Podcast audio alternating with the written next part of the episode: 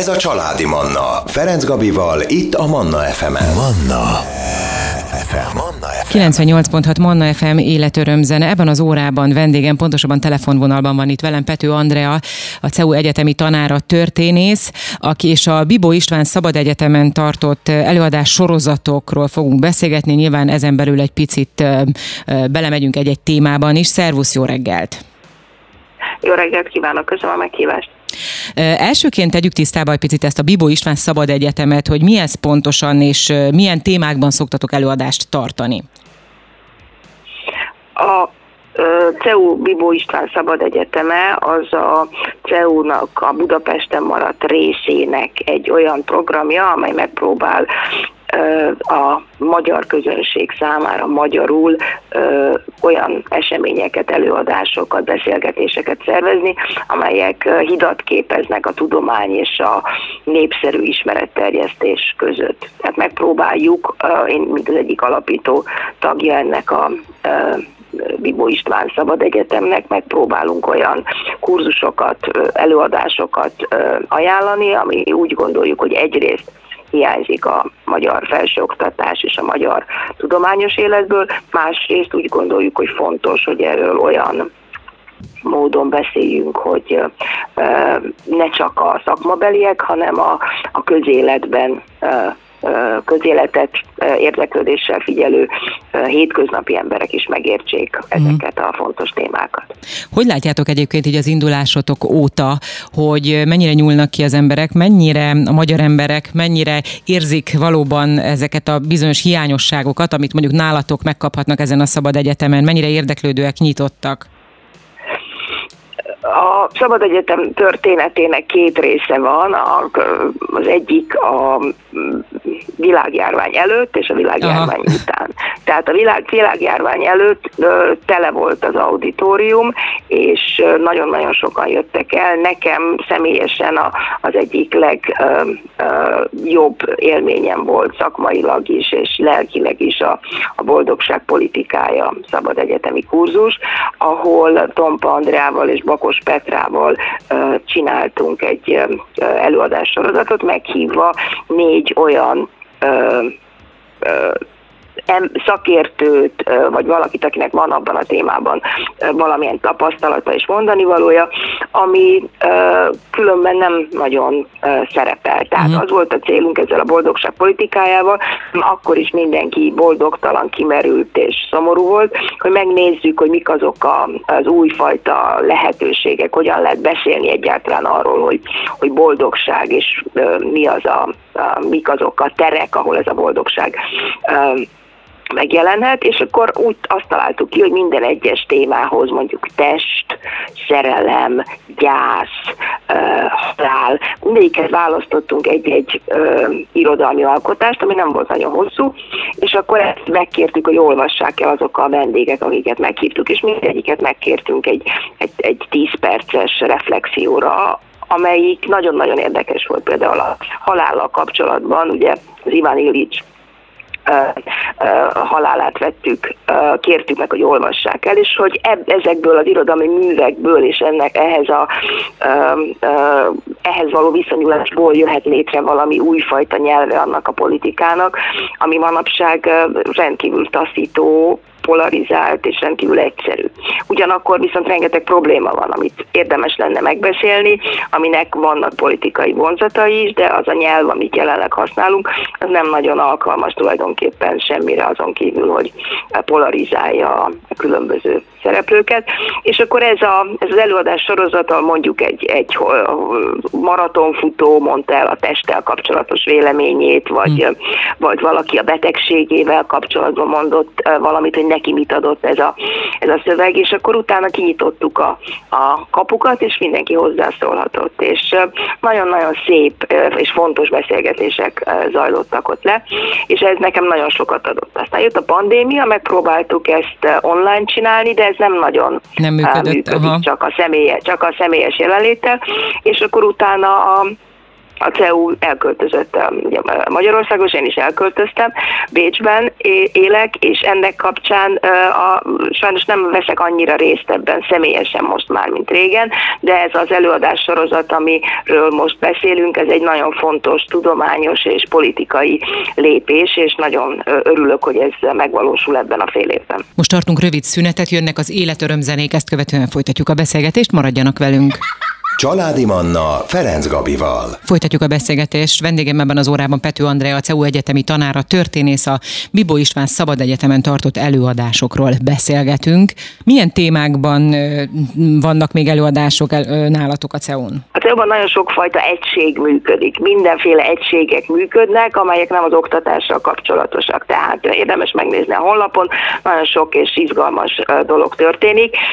Én csak annyira ezt a Bibó Szabad Egyetemet követem, valamint ugye a Democracy Institute-ot, aminek egy szintén tagja vagyok, hogy ott milyen demokrácia intézetben milyen szakmai megbeszélések, vitaestek történnek, de az inkább egy ilyen szakmai műhely, ellentétben a Bibó István Szabad Egyetemmel, ami inkább egy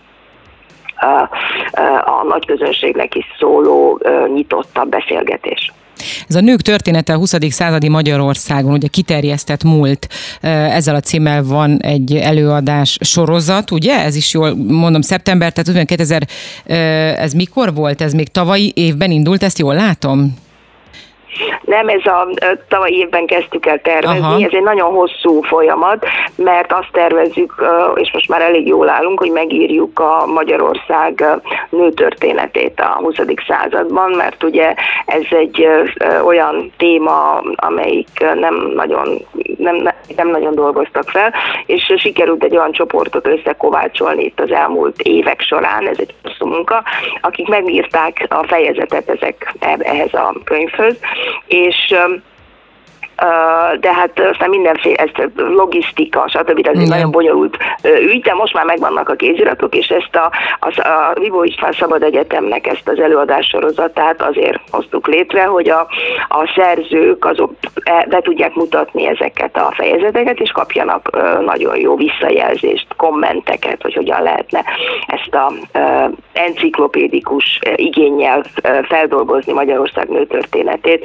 És ez azért fontos, ugye, mert Magyarország az egyetlen olyan ország, ahol betiltották, kihúzták a társadalmi nemek története szakot az elfogadott, akreditált szakképzések közül, és ezután egy ilyen elképesztő boom következett, ami soha ennyire nem volt fontos ez a téma, soha ennyien nem szerveztek konferenciát, kötetet, úgyhogy nekünk ez a tiltás, ez nagyon-nagyon jól jött, és ez megint felvillanyozta ezt a munkát, amit még a tiltás előtt kezdtünk el, és ez az előadás sorozat, ebbe itt a szakma vezető kutatói összefoglalják azt, amivel eddig foglalkoznak, és aztán ebből lesz majd az a kötet, amelyik nagy optimizmussal, mondhatom, remélhetőleg ott lesz a magyar felsőoktatás kötelező irodalmai között.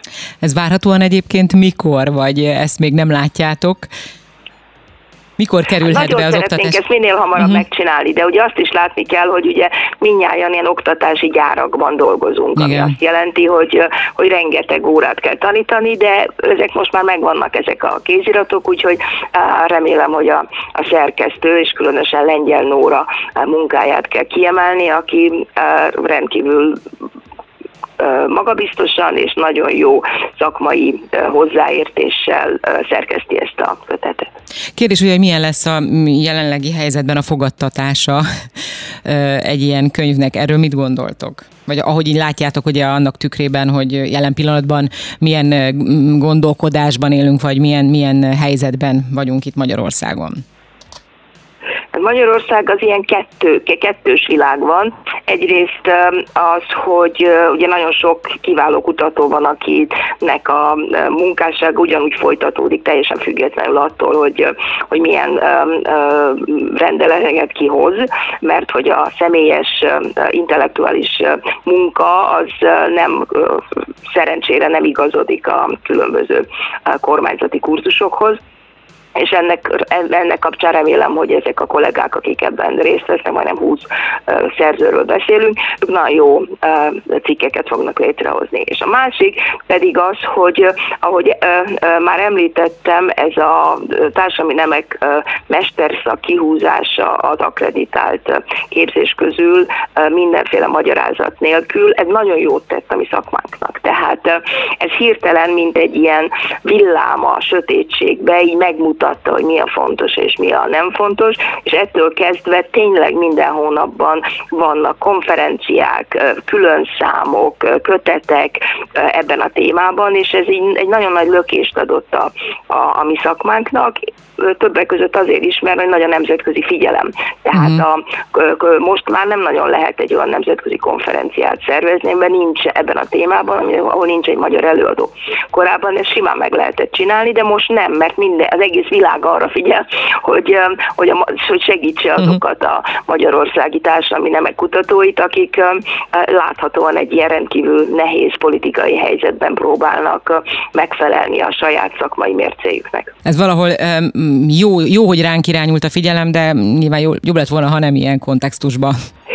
Hát ez nem kívánságműsor, hanem ez van, akkor ebből kell kihozni a legjobbat, és azt gondolom, hogy a magyarországi társadalmi nemek tudomány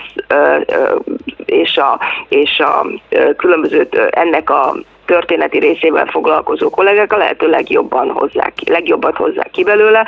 Például nézzük meg, hogy most felavatták az első magyar ügyvédnőnek az emléktábláját a Szent István körúton. 2023-ig kellett erre várni, de most történt meg, nem korábban. És ez azért, mert hogy most hirtelen lett egy ilyen nagy igény rá. Tehát az igény, ami akkor, mikor baloldali liberális kormány volt, az igény, ez marhára nem volt meg. Most hirtelen lett egy olyan közönség igény, egy olyan odafigyelés, amely kinyitotta a szakmánkat a szélesebb közönség felé. Ki tud bejutni egy ilyen előadásra, vagy hogyan tud bejutni? Tehát, hogyha van érdeklődő, aki elmenne, hogy erre hogyan lehet eljutni?